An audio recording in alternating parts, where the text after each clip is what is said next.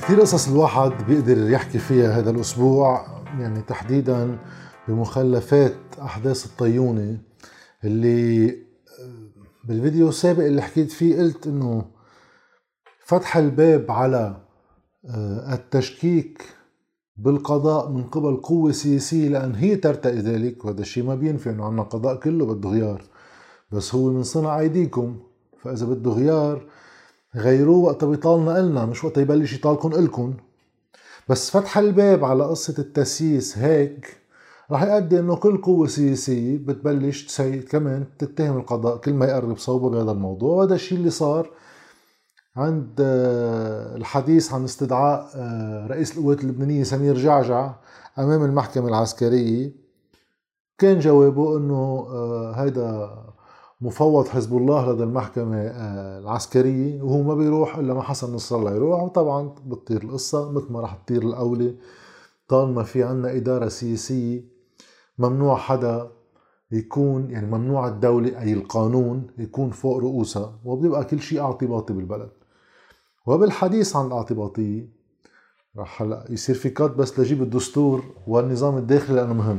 جبنا هذا الدستور وهذا النظام الداخلي، هول يعني المفروض الدولة كتير حريص عليهم. شوف شو عملت فيهم بجلسة مجلس نواب، هذا الموضوع رح أحكي فيه أكتر، قانون الانتخاب والجلسة النيابية الأخيرة بخصوص قانون الانتخاب. واحد بده يبلش من المحل الصح تا يبقى هيك في معيار للحديث. خلينا بس نشوف هيدي اللي صار الثلاثة، هو افتتاح العقد الثاني بالسنة، عقد عادي للمجلس النيابي، ناقشوا فيه موضوع قانون الانتخاب وصار في إشكاليات عليه، رح أمشي فيه على السريع. بس خلينا نشوف تبليشي، لأنه في كتير رح يستشهدوا بالدستور بهيدي الجلسة، إنه الدستور وما الدستور. هلا في المادة 31 شو بتجي بتقلنا عن المجلس النيابي تبعنا؟ انه نحن عنا مجلس نيابي نظامه انه بيجتمع مرتين بالسنة على حوالي شهرين ونص، بين هول جلستين العقدين اللجان بتجتمع وبتحضر قوانين، واذا صار في دعوة لعقد استثنائي في له شروط القانونية بيندعى، غير هيك في هول عقدين. رو معي هيدا المادة 31 من دستور بلدنا. يجتمع المجلس في كل سنة في عقدين عاديين، فالعقد الأول يبتدئ يوم الثلاثاء الذي يلي 15 من شهر أدار، أول 3 بعد 15 أدار، وتتوالى جلساته حتى نهاية شهر أيار، أدار نيسان أيار، حوالي شهرين ونص بيوقف. والعقد الثاني يبتدئ يوم الثلاثاء الذي يلي 15 من شهر تشرين الأول، مثل هذا الثلاثة اللي مرة، وتخصص جلساته بالبحث في الموازنة والتصويت عليها قبل كل عمل آخر، وتدوم مدة العقد إلى آخر السنة. يعني نحن أولا بحسب دستور بلدنا، هذا الشيء اللي ما بعرف لشو تركينه، هذا العقد العادي قبل أي عمل آخر بده يبلش يناقش الموازنة. بيسأل حاله واحد، طيب وين هي الموازنة؟ ما في موازنة، الحكومة منا محاولة موازنة، ولنشوف هلا متى بتجتمع الحكومة. طيب بس ما لحقت وهي معها اخرتها مخالفة للدستور صارت. بس فينا نقول بالحد الأقصى اللي يتيحه الدستور في حال تأخرت الحكومة إنه لآخر شهر واحد من سنة الجاي. طيب بس وين موازنة 2021 أصلا؟ كمان بالدستور اللبناني بالمواد 82 83 و 84 بخبرنا انه ممنوع الدولة لا تجبي ولا تنفق، يعني لا فيها تقبض منها ضرائب ولا تدفع اي شيء خاصه به، حتى الا القصص الحيوية عادة بالاجتهاد الدستوري، بس وظائف الادارة وكذا كله بيوقف. وهذا صار ببلدان كتيرة بسموه government shutdown لحين اقرار الدستور. هيدا هو الضغط على الحكومات لانه يعملوا موازنة، فاذا ما فيها الضغط ليش نعمل موازنة؟ بنصرف مثل ما بدنا ونجبي مثل ما بدنا، هيدا حالتنا اليوم. بس تا هذا الإطار تبليشي أول خلق للدستور هو بهالشغلتين سوا، غياب الموازنة، غياب قطاعات الحساب، وافتتاح عقد الثاني من السنة مش لمناقشة الموازنة قبل أي عمل آخر مثل ما بنص الدستور، لنبلش نحكي بأمور تانية. هلا تذكروا إنه أهمية هالجلسة كمان غير قصة الانتخابات هو هالتأخير والتبطيء والهيك العزل اللي عم ينعمل على القاضي، خصوصا بملاحقته للنواب اللي في عليهم حصانة وقت يرجع هلأ المجلس يجتمع، لأنه كمان بالدستور وبالنظام الداخلي للمجلس النيابي النائب خلال العقد ممنوع ملاحقته قضائيا إلا بشروط كثير عالية وبدها رفع حصانة وقبول المجلس فيها.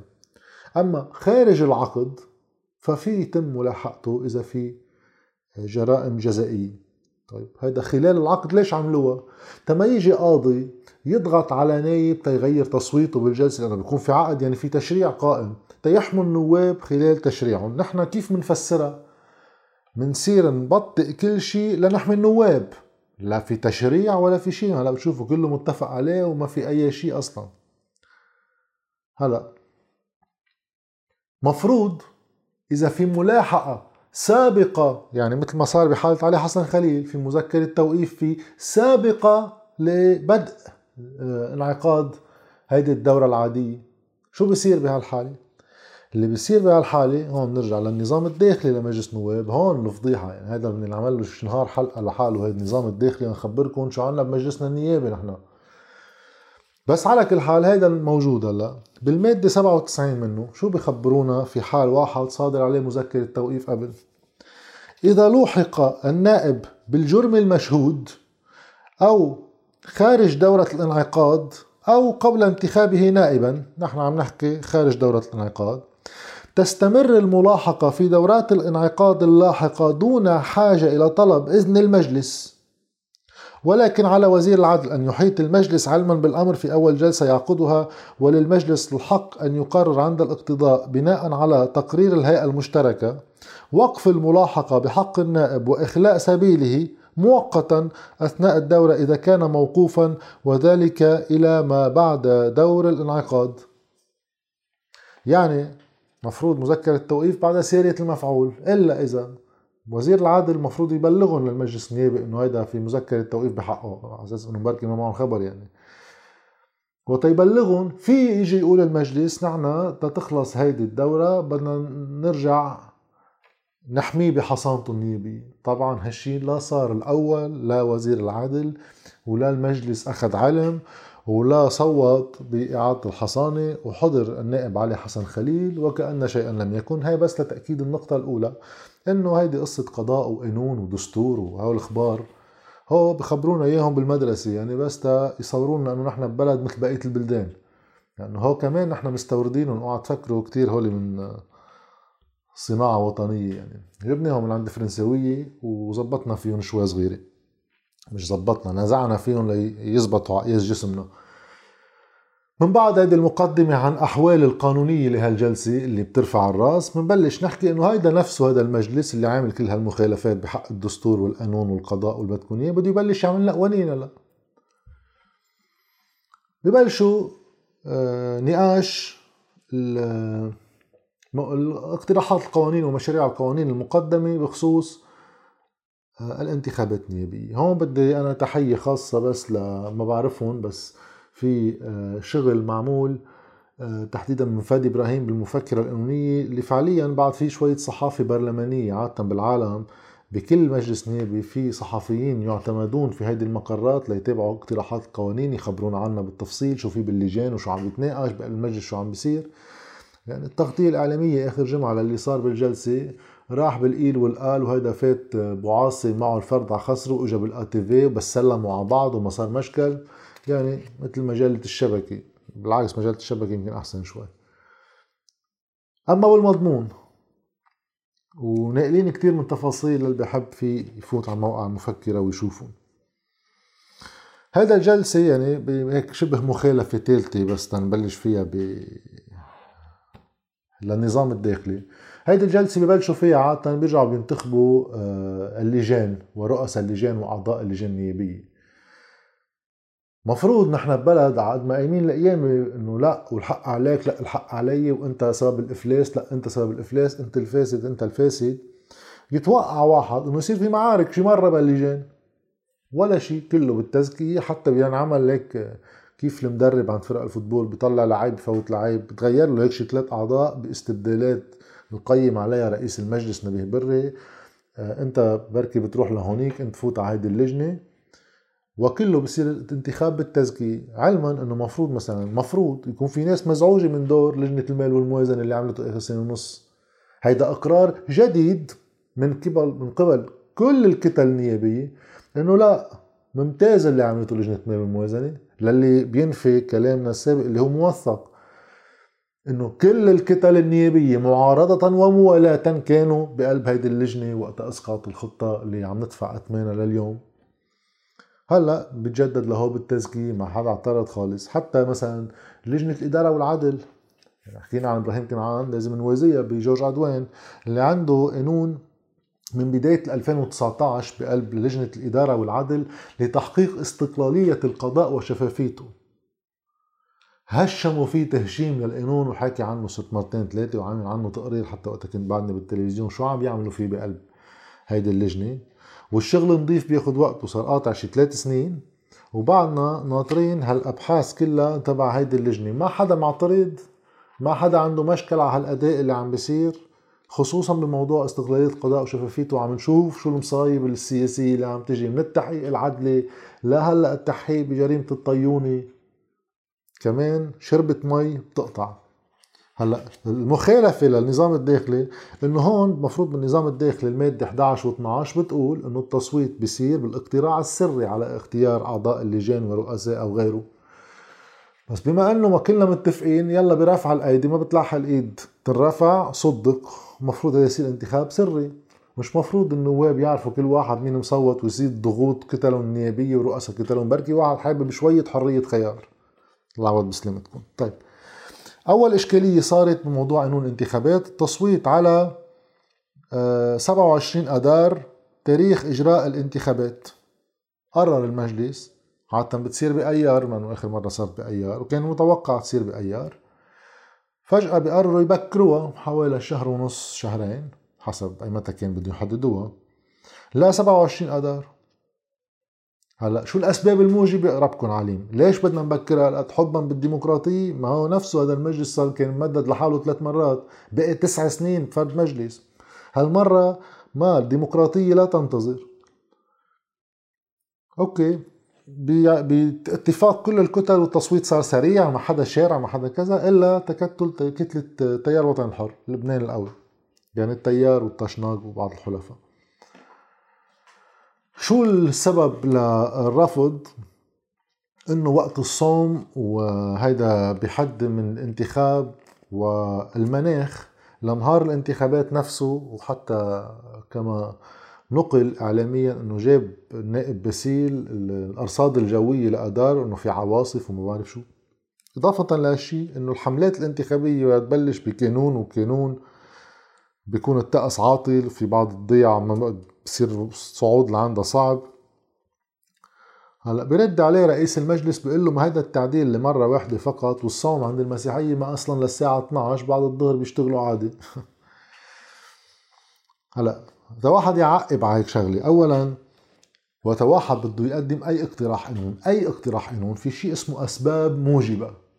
ليش بدك هالتعديل على القانون الحالي؟ ليش بدك تضيف هالقانون اللي ما كان موجود شيء بنص عليه قبل؟ بيشرح الجهة المتقدمة بأسباب موجبة. في حدا يخبرنا شو السبب الموجب تكون ب 27 آذار مش ب 15 أيار أما أي نهار آخر؟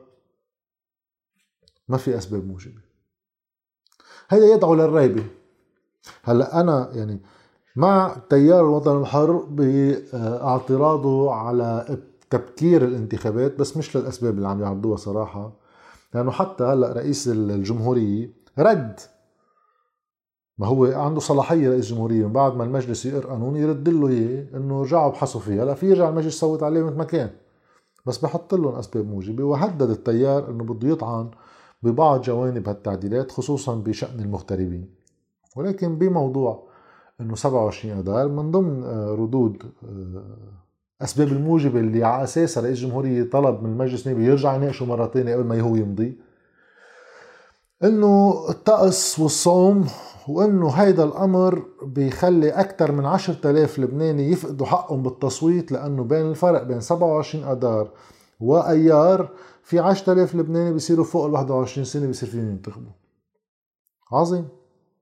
هلا الطقس والصوم وكذا، يعني الصوم هو فرض ذاتي على الشخص، الدوله يعني تاخذ بعين الاعتبار وكل شيء، بس هيدا منه مفروض يكون عائق، لانه اللي بده يصوم كمان دينيا يعني ما بده ينق، بيصوموا يصوم وينتخب، ماشي الحال. ما في ناس بتصوم وبتشتغل. هاي واحد. اثنين، المناخ يجوز اي انه معوق، ليش ما بنأجلها شهرين؟ بس مش هيدا السبب. اذا السبب هو 10,000 لبناني بيفقدوا حقهم لانه ما صاروا 21 بيكونوا بأدار، طيب ليش ما بننزلها ل 18؟ سن الاقتراع اللي كل مره بنحكى فيه ونبلش نبيعها للشباب قبل كل انتخابات، انه الشباب بيقول لك لا اذا بدك تنزلها في مشكله طائفيه لانه الاسلام مش قد المسيحيه وبتفرق كذا، وهي الحجه تحديدا بتفرجيكم اي نخبه سياسيه حاكمه البلد كيف تتعامل مع مشكله طائفيه وتوازنات ديموغرافيه. بتحط راسها بالرمل وبتقول هوت 3 سنين بعتبرهم ما راح يجوا، انه اذا هلا انا حليتهم هلا هالدوره الانتخابيه ببطلوا يكبروا الناس، بيبقوا عمرهم تحت ال 21، مش انه دورة الانتخابات الجاية ما راح ينتخبوا، ما هي ذاتها. هيدا هو المستوى اللي عم نحكي فيه. فاذا في ريبة هون، شو يسموه، ارتياب مشروع من ليش المجلس النيابي حميته الديمقراطية ما عادش تنطر شهر. مستغرب. فليكن على كل حال، يعني شو راح تفرق هي، بس واحد ليش بده يبلش يشغل راسه بهالقصة؟ لانه نحن بدولة اصلا مفلسة، وانجا عم تقدر تدفع معاشات موظفينا، بدها تعمل لها انتخابات هلا، فالانتخابات عليها نفقات، خصوصا اذا في انتخاب للمغتربين. وقرر المجلس انه مش 6 مقاعد نيابيه جديده مثل ما كان بنص القانون، الاغتراب بينتخب، بصير المجلس بدل 128 نايب 134 نايب، في لهم 6 برا. ليش قرر انه لا يرجعوا ينتخبوا بالمحافظات اللي كل واحد اصله وين سجل جده بال 36، كل واحد ينتخب بدايرته الانتخابية حتى من الاغتراب. قال شو هذه، في 6 قارات واي قارة لاي طائفة. هيدا اللي اعتبرناها نكتة من عند الفز دي، طلعت عم يناقشوها فعليا مجلس نواب، لانه ما بنقدر نتفق على طوايف القارات، وكل واحد ديموغرافيا وين مسافر على اي بلد، ما نشوف الطوايف برا. قالوا كل واحد ينتخب بمركزه، بس في هالاجراءات هي مكلفة برا، يعني بس فيكم تتخيلوا نحن شو عم ندفع بعدنا معاشات للسفراء والقنصليات وهذا. هلا بدنا فوق نجيب لموظفين يقعدوا برا، والموظفين من برا فينا نسفر من هون كمان كلفه، وفي الانتخابات بدها تصير هون، بدها كهرباء ما تنقطع مثل سنه ال 96 يتغيروا صناديق هي مقطوعه الكهرباء، بدها اتصالات مش ينقطعوا الاتصالات عن الناس لما تبطل تقدر تتواصل بين بعضها، بدها شبكه انترنت ما تنقطع ولا لحظه، لانه في مركز تواصل بده يصير بين وزارة الداخلية وبين كل مراكز الاقتراع، خصوصا عند الفرز بالليل. هيدي كلها بدها وقت، والوقت عادة ما كتير هن بحبوه، عادة قدف المشاكل لقدام. لو بهمهم الوقت كانوا بالأزمة المالية يجربوا يعملوا شيء. ما تواخذونا هلا بدها تعطي من الصورة شوي، إن شاء الله ترجع تجي الكهرباء. بقى بهيدي الحالة اللي نحن فيها بيجي واحد بيسأل حاله السؤال، ما في داعي للريبة؟ بلا في داعي للريبة، خصوصا انه بانتخابات 2018 اللي كان لازم تصير بال17، اذا بتتذكروا تاني تمديد للمجلس كان مفروض بال17، وصارت التسوية الرئاسية، واجا محبة ويا لطيف بين ميشيل عون وسعد الحريري، وجاي لتصير انتخابات بصيفية ال17. بيطلع المجلس النيابي قرار بتمديد الانتخابات، تمديد ولاية المجلس بعد، فنعملها بال18. شو الحجة كانت بوقتها؟ لأنه القانون بيذكر البطاقة الممغنطة، بدنا نعمل بطاقة ممغنطة، ما ننتخب بقى على الهوية وكذا، لأن بدنا شفافية على الآخر. نحن بلبنان ما بنرضى إلا بأقصى درجات الشفافية، فأجلنا الانتخابات. إيش الانتخابات؟ بس ما عملنا البطاقة الممغنطة المنصوص عليها بالقانون، بس عملنا الانتخابات. بيجوا هلا كمان بقلب المجلس بيحكونا بس بدنا نخلي البطاقة الممغنطة وبدنا نجرب نعملها. هاي بوقتها كان بوقتها في 8 أشهر للانتخابات، قالوا ما لحقوا يعملوها. هلا نحن عم نحكي يعني خلص اكتوبر، عنا 5 أشهر، بدها تجي الانتخابات، ب5 أشهر بدهم يعملوا لنا بطاقة ممغنطة بالدولة مفلسة. ورفضوا نشيلها من القانون، قال لأن هيدي إصلاحات، معقول نشيل إصلاحات من القانون؟ خلي الإصلاحات بالقانون، مهم ما نطبقها بالقانون، خلي إصلاحات. بقى نتيجة كل هالأسباب الموجبة واحد يبقى عنده ريبة من قصة تقريب الانتخابات، إما لتطيير جوانب منها بحجة قصر المهلة، وهون واحد بده يخلي عينه على المغتربين، يعني هونيك في كلفة حرزانة سياسيا بوين هالمغتربين راسهم مبدئيا، والكلفة المادية الحقيقية. هلأ من القصص الثانية لازم الواحد يقطع عليها سريعا، تم رفع رسم الترشح من 8 ملايين ليرة، إذا واحد يقدر يترشح بده يدفع 8 ملايين ليرة ل 30 مليون ليرة. أنا ما بفهم ببلد مفروض إنه على أساس في ركدة على الديمقراطية كتير، إنه بدنا انتخابات هلأ تصير، وليش بدي أمنع الناس من الترشح لعدم وجود قدرة مادية عندها؟ ليش المجلس بده يكون فيه هالنوع من الفلترات عليه؟ شو إلها طعمة؟ في ناس ما معها مصاري بتفهم قد كل هذا المجلس، وفي ناس معها مصاري كمان بتفهم، وفي ناس من اثنين ما بيفهموا. في حدا يخبرنا شو فكرة 30 مليون ليرة بدل 8 ملايين ليرة؟ بهيدا الظرف تحديدا اللي أزمتنا فيه أزمة مادية مالية اقتصادية. زيادة عن هيك، زيادة سقف النفقات الانفاق الانتخابي، على اساس نحن بقانوننا في انتباه انه ممنوع تصرفوا مصاري كتير، في قانون عم بيراقب كل شيء.